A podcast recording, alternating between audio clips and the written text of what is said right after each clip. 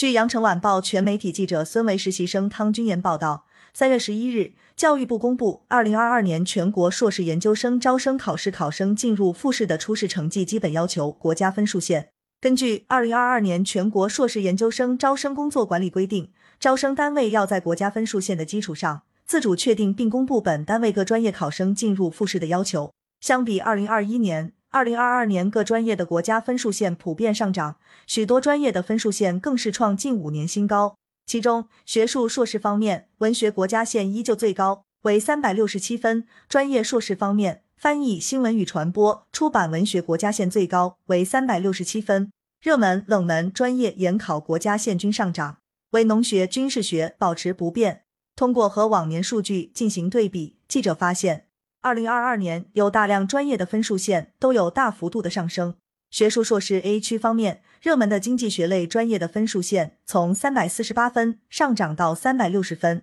上涨的幅度达到12分。往年竞争就比较激烈的教育学更是从337升到351，上涨14分。一些传统的冷门学科门类，如哲学的分数线从2021年的299分上涨到2022年的314分，上涨达15分。体育学、历史学等专业同样也上涨了15分。只有农学和军事学分数线和去年保持一致，分别为252分和265分。B 区方面，除享受少数民族照顾政策的考生分数线为251分，其余各科分数线和去年一样，比 A 区少10分，变化情况也与 A 区一致。专业硕士方面，波动趋势与学术硕士类似，除了少数专业分数线与往年保持一致，其他均有所上涨。A 区中农业、兽医、风景园林、林业分数线为252分，军事分数线为265分，工商管理、旅游管理为170分，与去年相同。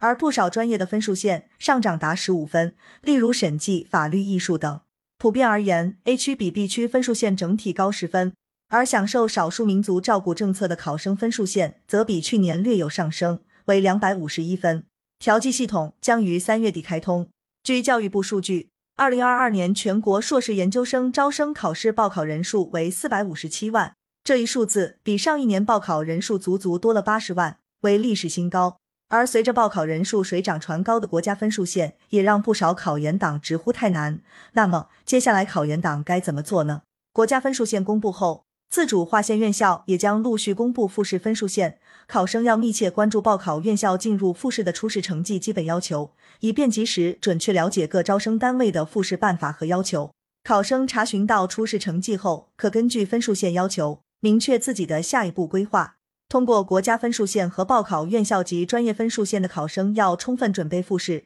通过国家分数线但未通过报考院校及专业分数线的考生可密切关注调剂，未通过国家分数线的考生要考虑求职或其他计划。据悉，全国硕士研究生招生调剂服务系统将于3月底开通，有调剂意愿的考生可以密切关注中国研究生招生信息网，及时登录调剂系统和招生单位网站，查询招生单位调剂相关信息，按要求填报调剂志愿。